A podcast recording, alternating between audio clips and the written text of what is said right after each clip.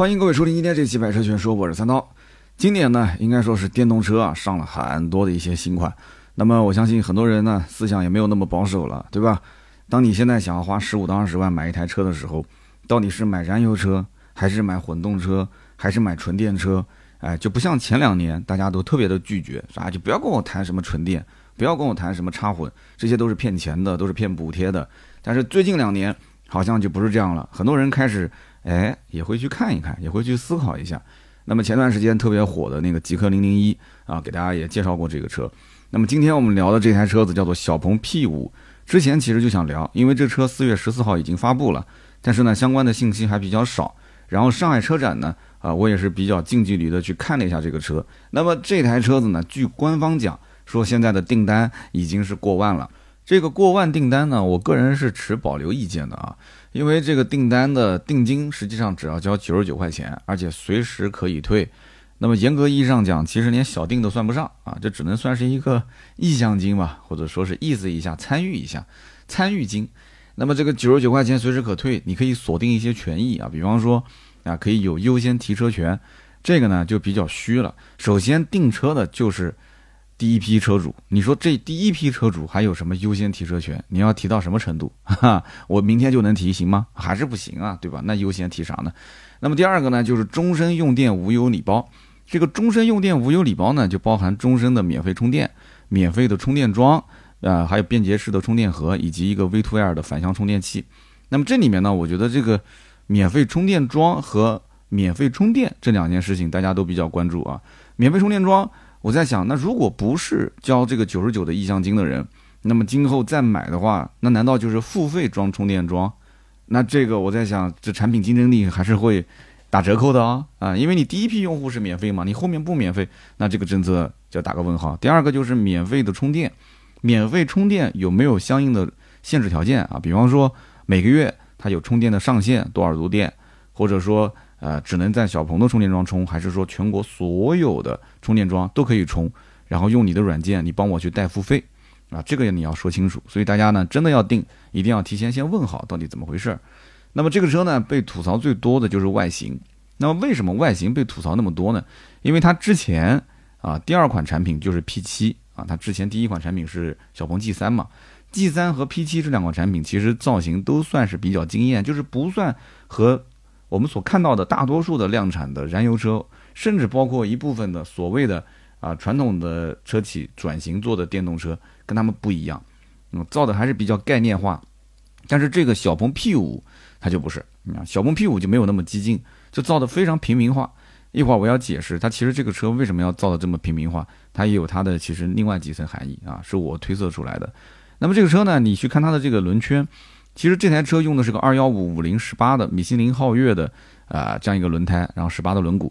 那么这个车子呢，轮眉做的特别大，所以它会显得它的这个圈胎会很小。其实不小，十八的轮圈真的是不小，但是看上去呢就不太够饱满。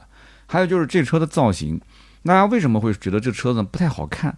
主要的原因是什么？是因为它是一个溜背的造型，C 柱的位置是很明显的溜背，但是它却配了一个非常肥大的屁股。按道理讲，溜背的话，它的臀部应该是收紧的。比方说啊，最典型的一款车就是奥迪的 A7 啊，当然不是上汽奥迪 A7 啊，是进口的 A7。那个 A7 是最典型的一个溜背造型，然后那个屁股收的是非常的紧啊，非常的漂亮。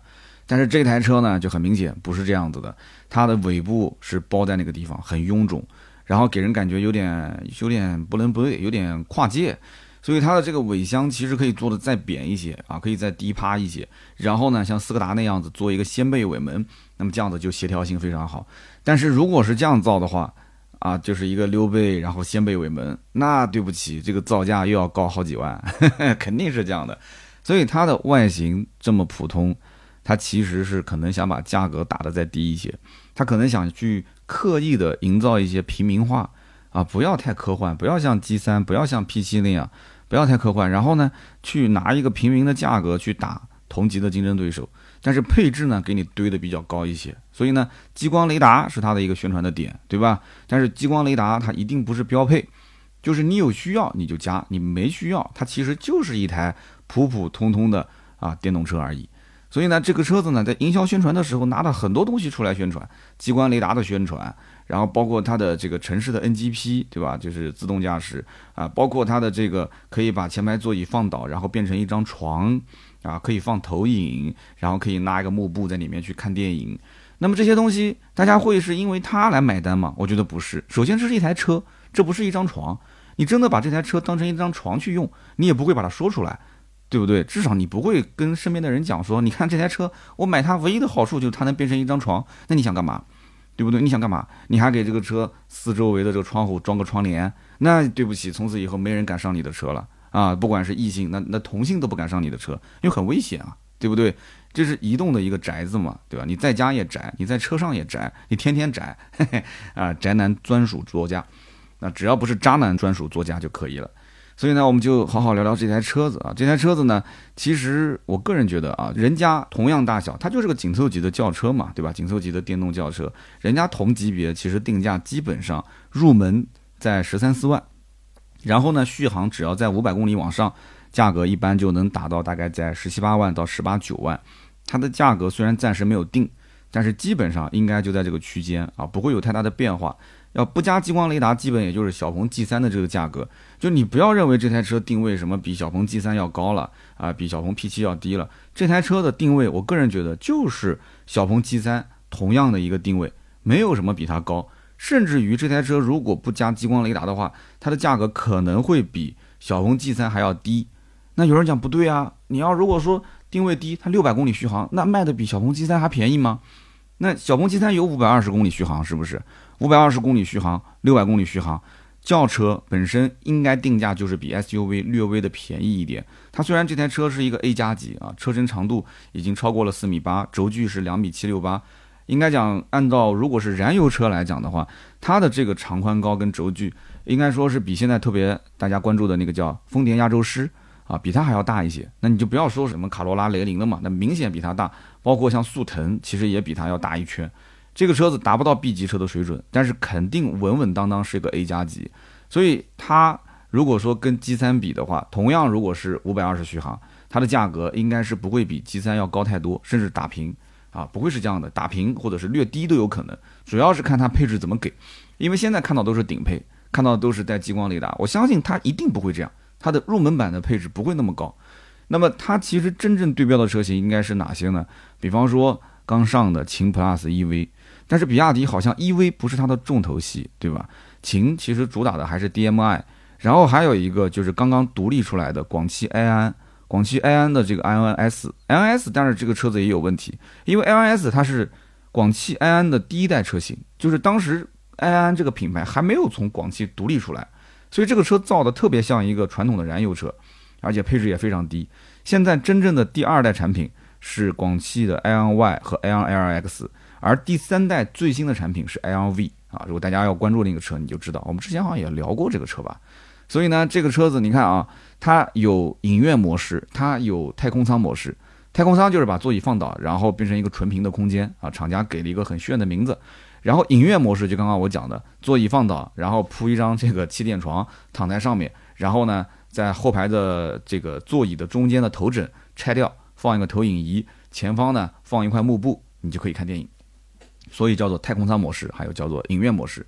但是我想告诉各位的就是，如果你天天在后排躺着看电影啊，那没毛病，这两个功能你都选啊。你你你太空舱模式是都有的嘛？就影院模式你选装，你选装你去享受啊。那我觉得你朋友挺多的，然 后我相信你不会一个人在里面看吧？你一个人在车里看，你为什么不在家看呢？对不对？那你应该是朋友还挺多啊。每天可能你可以换不同的人一起去看电影啊。那么如果说你真的不是用来躺着啊，睡着去跟朋友一起看电影，那你要知道它的后排的座椅其实相对是偏短的，因为你想一个问题点啊，首先它要去营造一个比较大的后排空间，所以它会去偷一些空间，后排座椅的这个支撑性不会有那么好啊，你看它的腿部空间就能看出来。那么第二一个就是这个后排座椅偏短，我们在小鹏 P7 的车上也曾经见到过，对吧？小鹏 P7 的座椅支撑性也不是特别好，坐的也比较偏硬啊，大家公认都不是特别舒服。所以，如果说你对这一点你知道，那你就要在现场去体验啊！你要买之前，你一定要好好感受一下，毕竟是坐的，你不要被销售拉过去给你一个气垫床，你躺着好舒服，然后就刷卡了，你不会天天躺。那么还有一个就是我刚刚前面讲，这台车一直宣传说我有激光雷达，然后呢我是首款激光雷达的量产车啊，让大家想记住我的这个名号啊，就是反正中国市场上首款。结果呢，非常遗憾的就是被一个叫极狐的给截胡了。所以这个极狐的名字起得非常好啊，就专门用来截胡。那么怎么个截法呢？就是小鹏虽然说宣称自己是啊首款量产的带激光雷达的电动车。但是呢，他一直没有放出他的这个开放道路的试驾的视频。但是这个叫极狐的，他有一款车叫阿尔法 S，而且他是跟华为合作，华为的 Hi Car，他们两个人一合作，然后请了一个啊专门做这个新能源车的一个评测的媒体，去做了一个开放道路的试驾，然后全程啊一帧都不剪辑，去拍摄了一段视频，大概七分多钟。然后放到了网上，一下就炸锅了。各个平台，不管是微信也好，还是 B 站也好，还是微博也好，全都炸了。每一个平台传播量非常大，所以大家第一印象，在中国的市面上，电动车完全的这样的一个开放道路做无人驾驶，而且大家感觉说这才是真正的无人驾驶，这不是所谓的辅助驾驶。那么就因为这一个视频，很多人就记住了，哦，这个车叫极狐，哦，原来。华为这么厉害啊！华为牛叉，华为做了这个无人驾驶啊，激光雷达。所以你看，很遗憾啊，前面呢是营销宣传啊，总认为是抢在别人前头，然后呢，营销宣传花那么大力度说我是首款量产啊激光雷达，但是结果啊被截胡啊截胡。那么因此呢，讲到这里的话，我相信很多人应该心里就有数了。那么我们罗列罗列，其实这个车的一些特点啊，基本上也都讲全了啊，激光雷达。然后呢，加上这个车子的所谓的太空舱模式、影院模式，然后车子空间也比较大，A 加级的车辆嘛。然后这台车子呢，今后可能定价不会那么贵。那么同时，刚刚讲的短板这几点啊，一个呢就是这个车子呢相对来讲造型很多人不太喜欢。第二个呢，后排座椅相对来讲短一点，空间呢营造的还可以，但是你的坐在后排的支撑性，你要好好的体验一下。基本上这个车的优缺点就讲完了，那我们这期节目要不就到此结束了。你看我今天就把节目的内容稍微调整了一下，我把重头戏先放在前面，我们还是展开来聊一聊啊，这台车子它到底其实用的这些材料好不好？那么我们以后如果啊，假使说你真的有十五到二十万，你想要选一台电动车，这台车到底适合哪些人啊？大家应该讲我们导购类的节目嘛，还是可以先了解一下。那说不定脑子一热，你刷卡就买了它，没有去买其他车呢，是不是？那么这台车子呢？激光雷达，如果你要选装，那成本是非常高的。但是这台车你如果不选激光雷达，那我觉得那买它的意义在哪儿呢？对不对？之前啊宣传了那么多，呃，因为小鹏本身就是一个比较偏科技导向的一个这种就技术导向的一个这种电动车的一个公司，所以它不管是车机系统也好，还是在这种无人驾驶的。啊，这个研发方面都是比较激进的。如果它没有这些核心卖点，那这个品牌基本上没有什么存在的意义了，对吧？那么因此，激光雷达你要选，你价格肯定是比它的官方指导价还要更贵一些。那么激光雷达成本又很高，那你今后在开车过程中一定要小心，你千万千万不要跟人追尾啊，因为这个是非常非常贵的一样东西。而且呢，我个人猜啊，前期你刚买第一批车的时候，保险公司可能还没弄懂。这个激光雷达到底有多贵？所以可能还是按照你的正常的一个十五到二十万的车的价格来给你去投保。但是将来一旦这个保险公司赔个几次，然后才发现哇，原来激光雷达的成本这么高，那我相信第二批的车主这个保费，包括你后面的续保的保费，应该讲是直线上升的。所以这个你要想清楚。那么现在呢，小鹏 P7 用的激光雷达是一个双棱镜的扫描方案。我们就不展开来讲了，我跟你大概说一下是什么个意思啊？它这个激光雷达是两个像黑色的小方块，然后呢是放在它的前保险杠的两侧。大家想一想，前保险杠是最容易碰撞的地方，所以为什么我让你小心呢？而且是在两侧，两侧是最容易最容易被碰的。那么各位老听友应该还记得，我之前的本田 CRV 为什么要卖？就是因为我的媳妇儿啊，当时开我的 CRV 出门，左前、右前、左后、右后全都给蹭了。蹭完之后跟我说，是因为我们小区太窄啊，是因为这个花坛太高啊，反正就不是它的技术问题。那么 CRV 这个前保杠、后保杠都不值钱，无所谓嘛，随便做做漆啊，甚至换个新保杠都无所谓。但是你要想，如果是开小鹏 P5 这个车的话，左前、右前是激光雷达，这台车要是进我们家，如果在我媳妇儿手上，这个激光雷达的寿命，我估计应该是活不过一个月啊啊！反正我节目我媳妇儿也不听，所以因此啊，你想一想这个东西，所以你在选装之前啊，你这个 一定要问清楚，后期如果要更换，大概多少钱啊？保险呢还是买全一点啊。那么小鹏 P 五的这套激光雷达为什么要放在保险杠的两侧呢？主要的原因就是为了应对中国的路况。那中国是什么路况呢？就是经常有人加塞，是吧？它是为了防止加塞。因为我们如果看过国外的一些车，它的激光雷达的布置方案，它其实是在车顶上。为什么在车顶上？车顶更高嘛，所以它可以看得更远嘛。啊，这样讲就很直接了嘛。你放在前保杠的两侧，那你前面的障碍物特别多，你只能是近距离的扫描，你不可能像车顶扫描的那么远，对吧？但是中国的路况往往就是这样。管近不管远，没办法，是不是？所以这就是一套方案跟另外一套方案之间的区别啊，各有各的优劣势。那么小鹏 P5 这一套激光雷达呢，它可以覆盖前方横向一百五十度的视野，那么最远的探测距离可以到一百五十米啊，理论上的理论上一百五十米，并且呢，它的测距精度可以达到厘米级，它的角度啊分辨率可以达到零点一六度。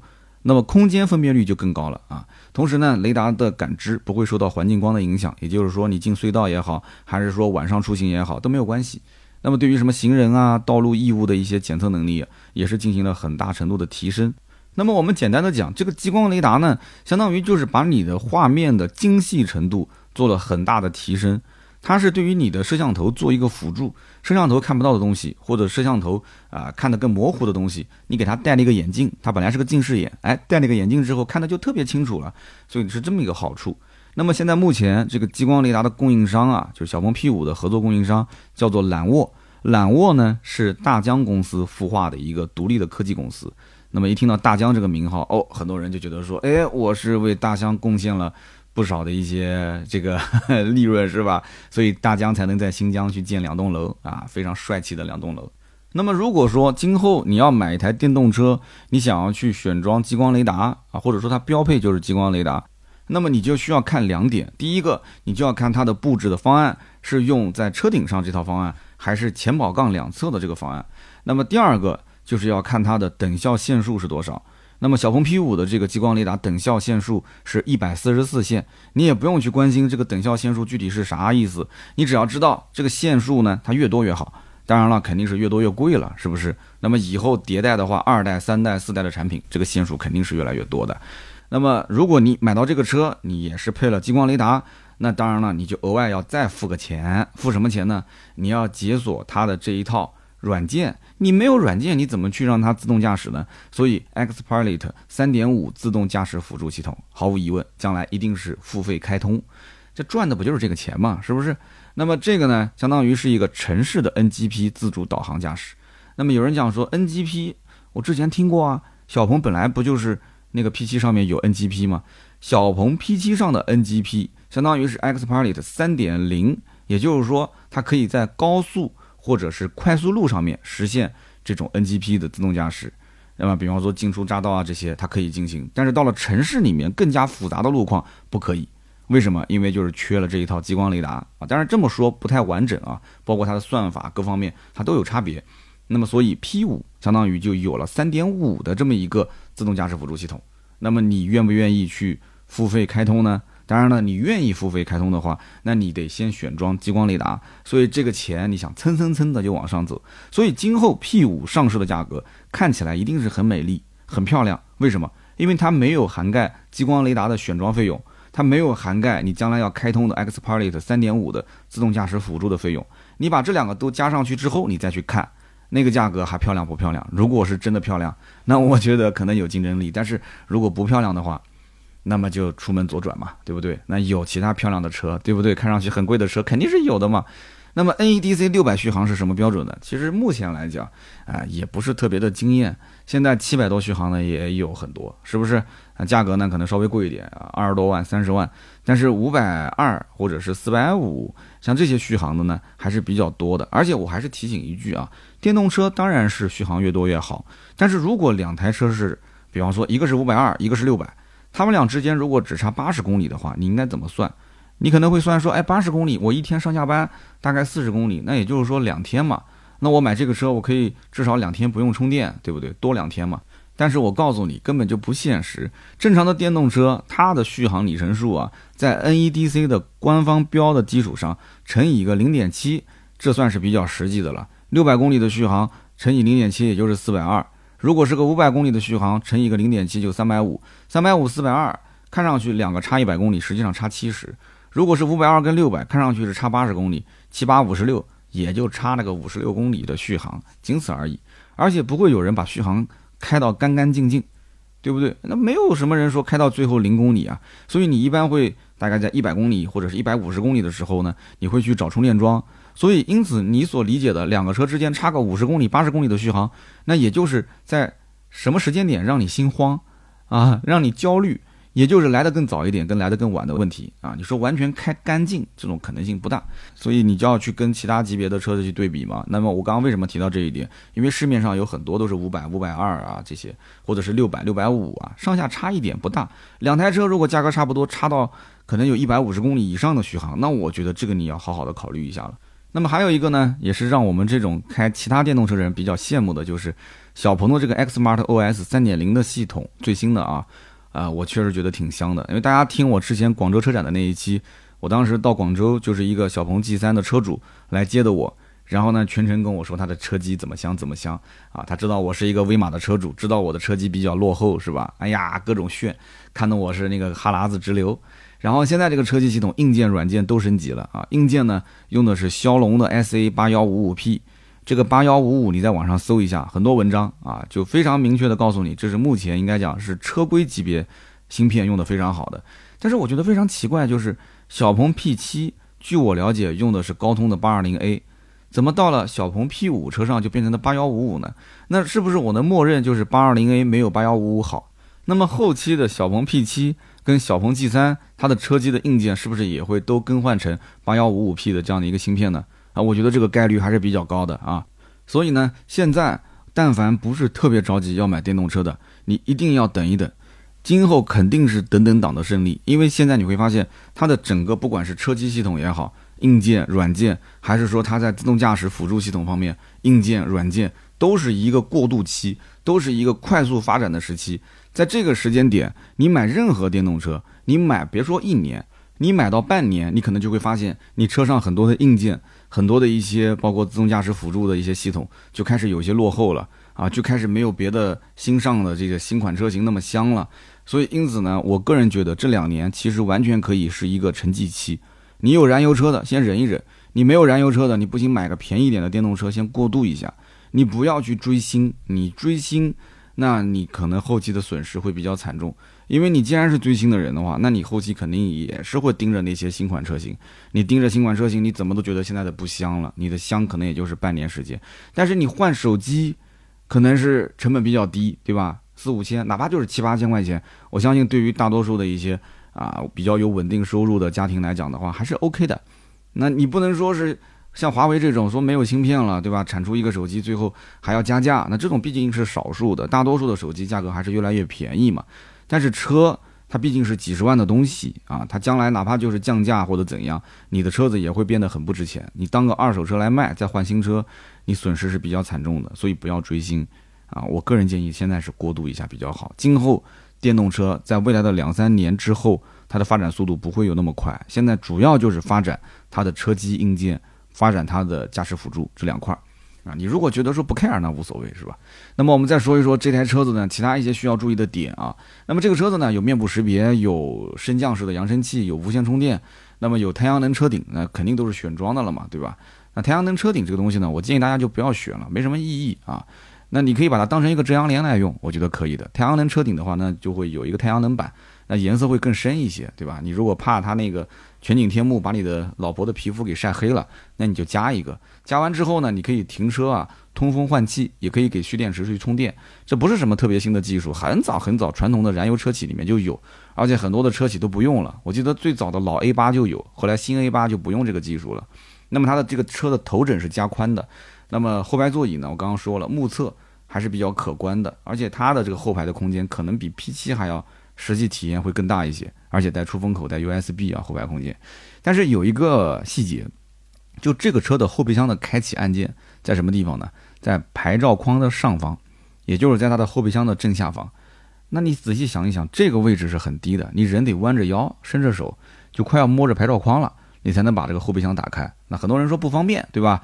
但是我告诉你，其实了解小鹏的人已经很开心了，因为小鹏 P7 它都没有后备箱的按键。如果你要看过我的视频，你就知道了，我曾经演示过，小鹏 P7 是没有后备箱开启按键的。那么你怎么开呢？所以就非常尴尬。这个车本来就是个无钥匙进入的系统，是吧？甚至我连钥匙都不带，我用蓝牙钥匙就可以开门。那么我没有钥匙了，我怎么开后备箱？要不就是多功能方向盘上面设置一个快捷键，要不呢就是在它的车机上面点开，然后呢找相应的按键就触摸嘛，触摸它，或者呢就是语音啊，把小鹏的语音唤醒，然后跟他说打开后备箱。所以当时那个视频这一段啊，我看到好多弹幕啊，很多人说哇，这个设计真的。啊，我也不想说什么了啊，所以这个有的时候啊，步子跨得太大，有些人还是不太适应。那么这个按键呢，虽然说不太方便，但是它毕竟是有。那么还有一个点，厂家没怎么宣传，就是它的这个电池包啊，有一个无热蔓延安全设计电池技术。说白了呢，就是三元锂电池啊，它容易热失控。那么怎么操作呢？厂家就想尽一切办法啊，去阻止这个热失控，提前预防，所以叫做管理热失控。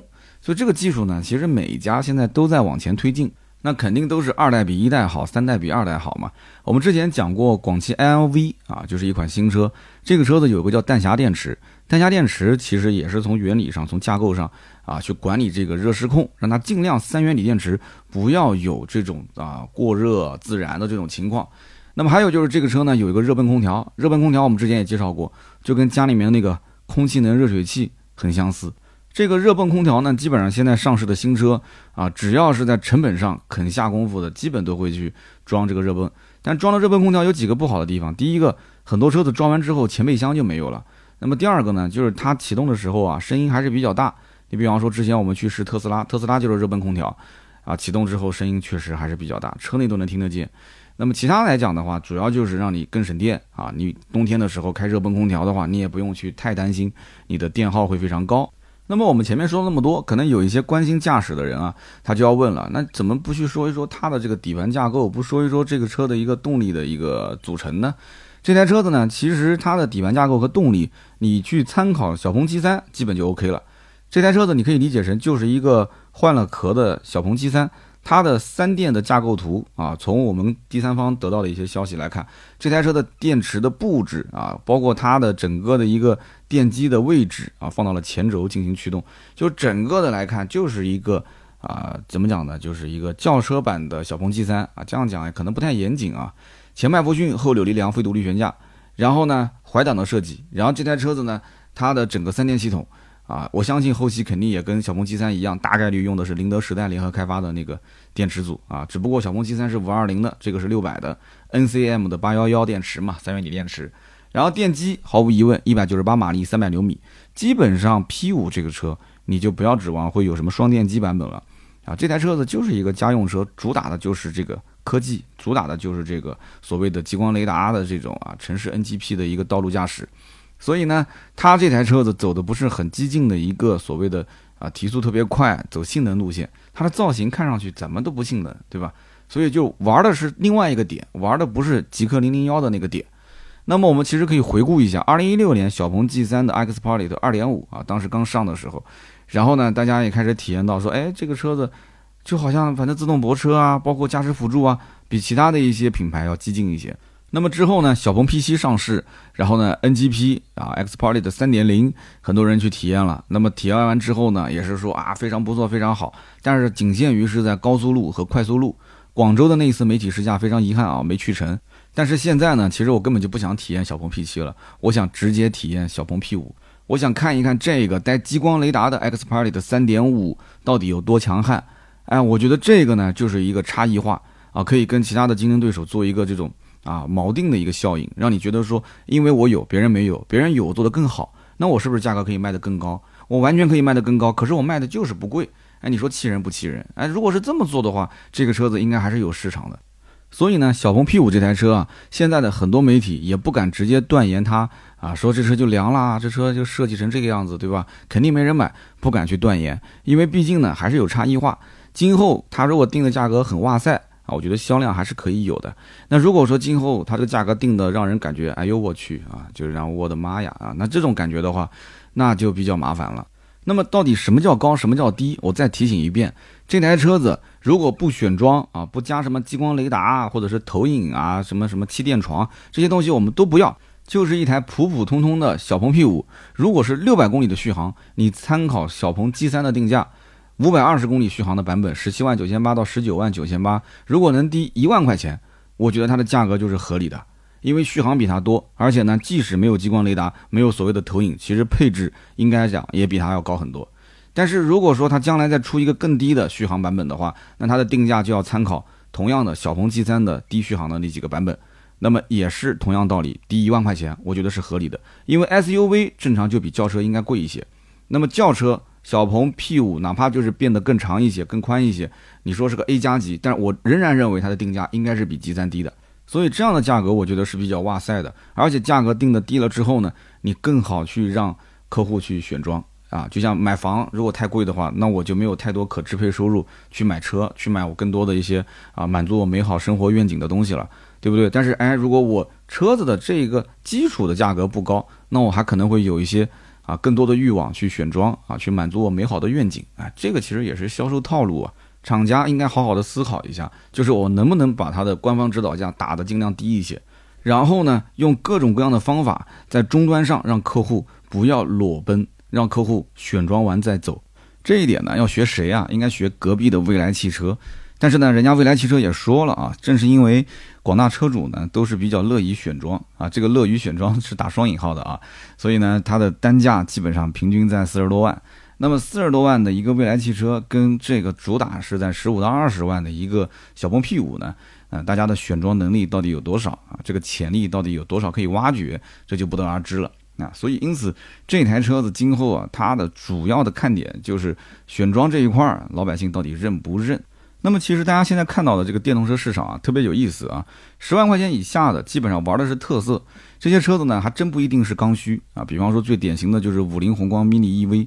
那么这台车子定价非常低啊，但是很多人并不是把它当成是家里的唯一的一个代步工具，而更多的呢是作为一个辅助，或者说还有一些人拿来就是玩的啊。很多自媒体就用这个车去改成各种不同的一些花样。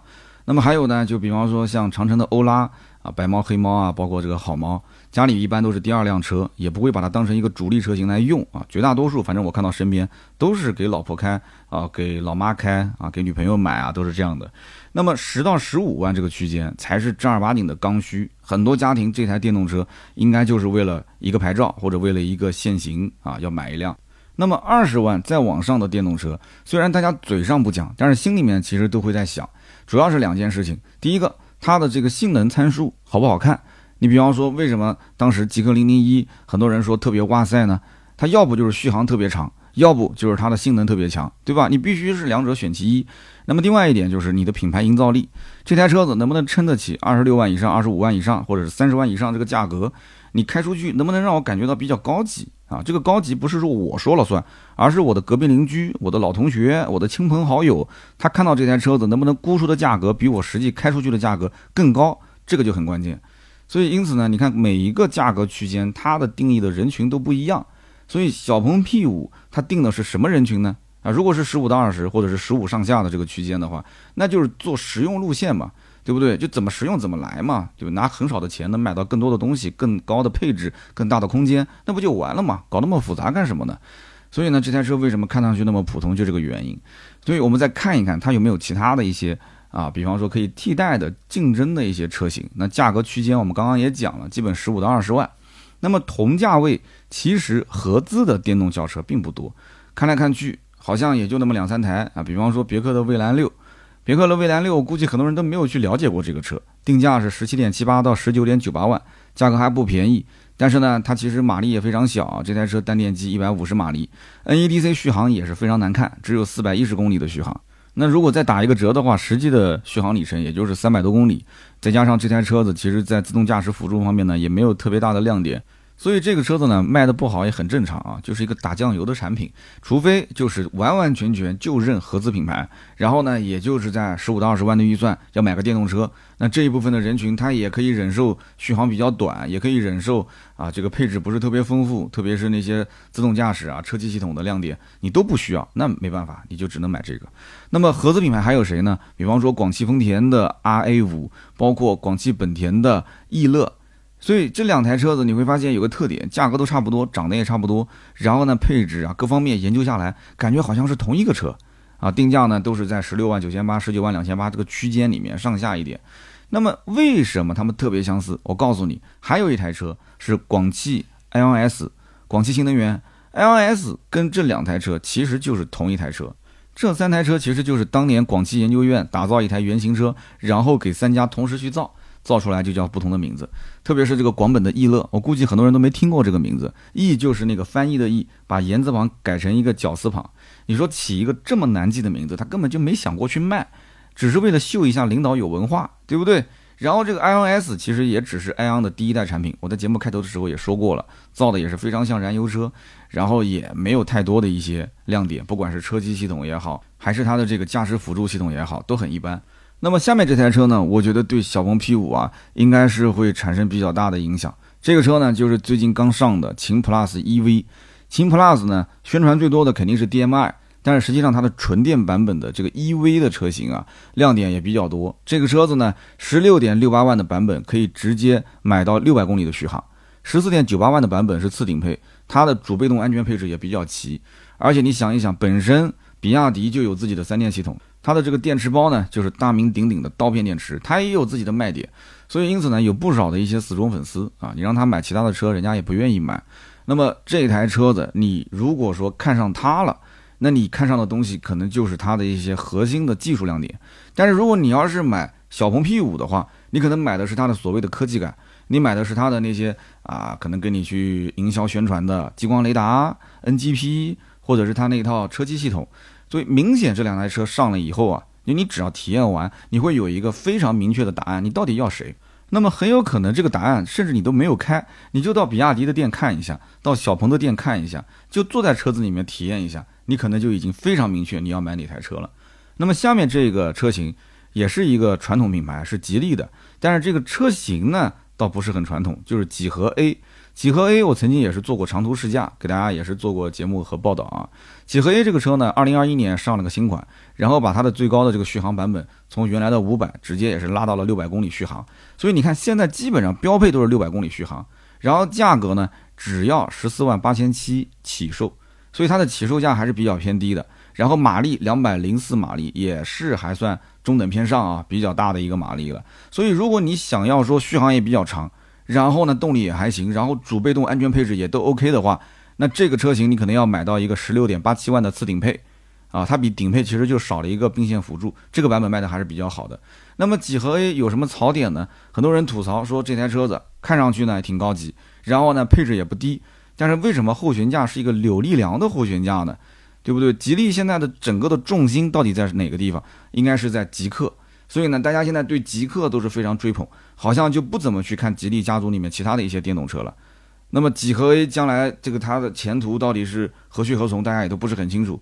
所以有这个钱去买一个几何 A，那我是不是能再加一点钱去买一个极客呢？好像这个钱加的也挺多的啊，因为几何 A 的顶配才十六万多，但是呢，你买个极客肯定二十多万，那可能它不是一个客户群体。但是不管怎么讲，极客将来可能也会出一个便宜的版本。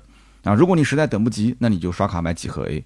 那么几何 A 这个价位跟将来的小鹏 P5 应该毫无疑问，他们俩是重叠的啊。那么这两台车的具体怎么样？那你真的要好好的去试一试了。然后你看看你对两个品牌的信任程度到底有多高？这两个估计完全是看品牌信任度了啊。所以在目前来讲，小鹏 P5 这个车型，它如果说是定价没有什么非常。夸张的一些偏移，也就是说定了一个很离谱的高价。如果他定的是合理的一个价位的话，那么跟市面上我们刚刚提到的这些竞争对手啊，这个车型还是有一定的优势的。虽然说它的三大件啊，其实电动车没什么三大件，电机、电控，包括电池包，大家都基本上是在一条起跑线上。那么更多的就是看你的功能开发，那看你的营销宣传，这个品牌是不是能深入人心？那么这个 X Party 的三点五，这个 X Smart OS 三点零的系统，再加上它什么 NGP 啊这种城市道路的自动驾驶辅助，这些如果说很多人确实很上头，被洗脑，大家都认可啊，激光雷达将来它也选装了，对不对？这些硬件软件感觉都比别人要先进的话，那很有可能你直接就刷卡了，其他的车你都看不上。但是你的预算本身就是在二十万上下，就这么多的钱，好像也没什么可选的了。那么。如果你不在意这些所谓的激光雷达，你也不在意所谓什么大屏啊这些，你觉得够用就可以了。那么剩下的可能你就是对品牌的认知啊，你对那些品牌你特别有兴趣，你特别认可啊，信任它，那你可能你就不买小鹏这样的一个可能是比较激进的一个设计啊，比较后生的一个品牌。所以呢，玩这个车啊，一定要想清楚，就是我刚刚前面说到的这些亮点，你能不能接受？包括我提到的那些它的弱点，比方说它的外观设计确实很多人不满意，再加上它的后排座椅呢，相对是坐垫比较短。而且呢，它也是个扭力梁的后悬架，它的底盘架构各方面是跟小鹏 G3 基本是一致的。它的离地间隙其实也不算高，它实际的离地间隙看上去差不多在十八公分左右，但是它最低处的离地间隙有第三方测试过，大概在十六点三公分左右，也就是一百六十三毫米啊。那么这些呢，你如果都了解完，你已经对这个车非常清楚了，那我相信呢，你才不会买错。所以今天这期节目，我相信应该能给不少。想买十五到二十万区间的电动车的人能有一些启发啊！如果大家身边有最近正好想买电动车的，而且预算正好在二十万左右的，你可以把我这期节目发给他，给他呢去听一听，看一看啊，他是不是能够得到一些有帮助的信息啊？就是送人玫瑰，手留余香嘛啊！也帮我的节目做做宣传。反正还是那句话，电动车呢真的是更新换代非常的快，等等等等，肯定是等等党的胜利。你如果现在就是迫不及待要买电动车的话，那你就做好心理准备啊！就是最起码三五年之内先不要换。其实时间过得也很快，你看我自己那台电动车，一转眼也开了两年多了啊！再开个一年多，我估计也差不多该换了。现在我的四百公里续航，看着身边的六百的、七百的，然后车机越来越先进，然后自动驾驶越来越好用，我其实心里面也挺痒痒的。但是呢，换车我肯定是啊，我个金牛刀要大放血了，是吧？我下一周正好威马邀请我去试他们家最新款啊 W 六那款车型，那么下周去呢，正好我带着摄影师一起给拍一拍，绝对是不充值的。你要说充值呢，就是充了一个来回的火车票，加上一个酒店，没有任何的费用。但是呢，我想去作为一个威马的车主，好好的感受一下。下次呢，我们有机会节目里面也可以说一说。那么好，以上呢就是今天这一期关于小鹏 P5 的节目所有内容。也欢迎各位呢，在我们的节目下方留言互动啊，说一说你对于现在十五到二十万的电动车如何选择自己的一些看法。留言互动呢，是对我最大的支持。我们也会在留言区抽取三位，赠送价值一百六十八元的芥末绿燃油添加剂一瓶。下面呢是关于上期节目的留言互动环节。上一期节目特别有意思啊，有一位听友留言，他是这么说的啊，他的名字叫做哇嘎离贡。那么这位听友呢，他留言讲说，对于三刀的这一期话题呢，其实我兴趣不大啊。吉尼赛斯的 G 八零、GV 八零毕竟是比较冷门、比较小众的车，但是他觉得说，哎，听三刀这个节目呢，感觉三刀这个人他不冒进、不浮躁。但是呢，我自己现在有一点浮躁，就是这个听友说啊，他说我本来就挺烦的，就是每一天，结果呢，有一天我下了出租车，很自然的就顺着路边往前走，结果到了十字路口啊，被交警拦下来。说我没有在人行道上走，让我拿出身份证接受处罚。他说我当时就想发飙了，但是我最后还是忍住了，因为我听三刀的节目曾经说过这么一句话，就是如果你发火，那说明你的能力暂时解决不了眼前的问题。所以呢，我既然也搞不定眼前的问题，那我只能是忍了，对吧？那么顺便吐槽一下，他说我所在的这个地方是溧阳。为了一个文明城市，结果呢就 就不说了啊。但是呢，我觉得啊，这个呢走人行道其实也是为你好，对吧？走人行道呢毕竟是更加安全一些，因为这个交通法规啊确实有规定，你要是不走人行道，处罚应该是五块钱，是吧？五块钱被罚，但是呢，我给了你一个一百六十八元的芥末绿，你开心不开心？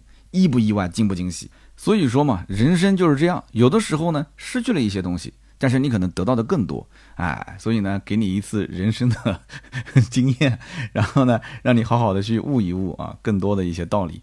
好的，我们看一看下一条留言。下一条留言呢，这位听友叫做灿烂阳光 HX，他说：“刀哥，告诉你一个好消息，我终于是赶上进度了。我把所有的百车全说的音频下载之后，我全部听完了，我终于赶上进度了。”从此以后，我可以跟随刀哥的节目，了解最新的车辆行情，了解市场的动态。我有一种与时代接轨的感觉。我会永远支持三刀，我会一直听节目听到老，然后同时会继续向朋友们推广你精彩的节目，祝节目越办越好。非常非常感谢这位听友啊！其实我完全能够体会到你现在这种感觉，为什么呢？因为我也在追别人的节目，然后呢，我追别人的节目的时候。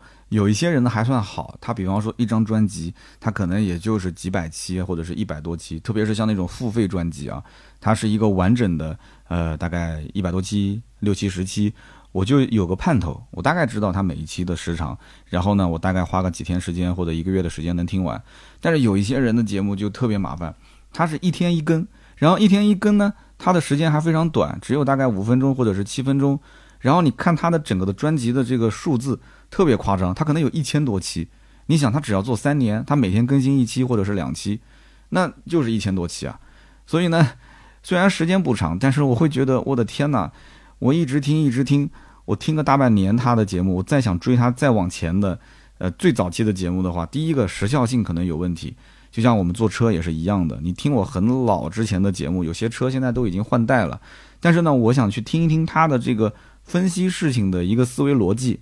因为你听得越多，你对他的这个思维框架理解的越深，你再去听他最新的一些节目呢，你对这个人可能你会理解的更深刻一些，他讲的东西呢，你会理解的也会更深刻。所以呢，我能感觉到你现在的这种心情，就是说，哎，我听一个人的节目，我把他所有的专辑基本上每一期都听完了，他现在在出新专辑，哎，我也是有一种跟时代接轨的感觉。所以我看到你这条留言，我还是比较有感触的，谢谢你的支持啊，非常感谢。那么下面一条听友的留言呢，他的名字叫做大壮三零三，他说我听你今天这期节目里面讲这个杰尼赛斯 G 八零和 G V 八零，然后呢提到了你之前聊过进口现代退网的节目，于是呢我就回到专辑里面去找，找了半天没找到，后来发现哦原来你还有二零一六年、一五年、一四年的专辑，我再去找才发现，在二零一六年的六十一期节目里面，你聊到过进口现代退网的节目，那么听了二零一六年三刀的声音。啊，距今已经是有将近四五年了，感觉哎呀，这个还是你现在的风格，但是呢，就是以前的风格好像更激动一点啊，更适合直播，而且挺上头的。他说啊，以前的节目呢像是在听八卦，那么现在的节目呢更像是在听故事。有时候呢，他就会去找一找以前的节目来听一听三刀之前的声音，但是呢，他还是更偏向于喜欢现在的风格，听起来比较舒服一些。呃，前段时间啊，我也是在回听我的节目，上期好像我也提到了这件事情啊，好像我提到了是因为什么事情啊，然后我就回到了我二零一四年的第一期节目，重新听了一遍，确实很青涩，而且南京话的这个乡音啊，非常非常的重。现在呢，很多人听我的节目还是能听出这个南京本地的口音，但是我自己回听我的节目，现在身边已经有人跟我讲说，开始能听出来的一点点这种播音腔了。其实我挺不喜欢这种播音腔的，但是。怎么说呢？可能就是开始刻意的开始把普通话变得更标准了，然后讲的过程当中呢，也希望每一个吐字更清晰。以前其实我讲话就是讲的就是这种风格，对吧？就是就这样的。但是现在好像就希望感觉这句话如果读的不是特别清晰，或者讲的不是特别的呃咬字很准的话，我会把它退回去重新再录一下。呃，我不知道大家到底喜欢什么样的感觉啊？呃，能不能说三刀现在的风格还是保持了以往的这么多年一贯的这种粗制滥造、胡说八道的这种感觉？如果还有的话，请你在评论区告诉我；如果没有的话，哎，说实话，我有的时候也确实回不去了。你想想看，二零一四年、二零二一年，七年，其实实际上是八年的时间。一四年我家孩子才一岁，现在我们家孩子都已经是二年级了。那么人也是在变的，也心智在成熟，认知也是在不断的啊迭代和提升。那么我看任何一个事物的这种观点，包括我所接触的人，我所接触的事情，都是在变化的啊。有人讲可能三十岁到四十岁你的变化是比较少的，但是实际上我自从创业之后，我就会发现做音频、做视频、做长视频、做短视频、做直播、做图文，好像如果我要是坚守一个品类一直不变的话，可能也不会是现在这种状态。但是呢，怎么说呢？人生没有回头路。我什么都做，但是呢，什么都好像不是特别的火。音频虽然说现在有这么多的兄弟们支持我，流量也还可以，但是音频其实在整个的自媒体的业态里面，还是一个相对比较小众的存在啊。但是我非常喜欢，而且我觉得也特别适合我，所以我还是会坚持去做下去。所以我就想听听大家对于我这几年的一些变化。如果最近有听我之前的节目，又在反听我现在的节目，到底有哪些？嗯，好的或者是不好的点，大家可以畅所欲言，在我们的节目下方啊，可以去聊一聊，沟通沟通。反正留言评论是对我最大的支持。那么以上呢就是今天节目所有的内容，感谢大家的收听和陪伴。那么这三位听友呢，可以获得价值一百六十八元的芥末绿燃油添加剂一瓶，也可以尽快联系我们，微信号四六四幺五二五四可以加盾牌。大家呢也可以加这个微信，可以进入到我们的听友群，一起来聊聊天。那么同时呢，我的微博是百车全说三刀，抖音呢是三刀砍车，还有一个就是百车全说，大家都可以关注一下。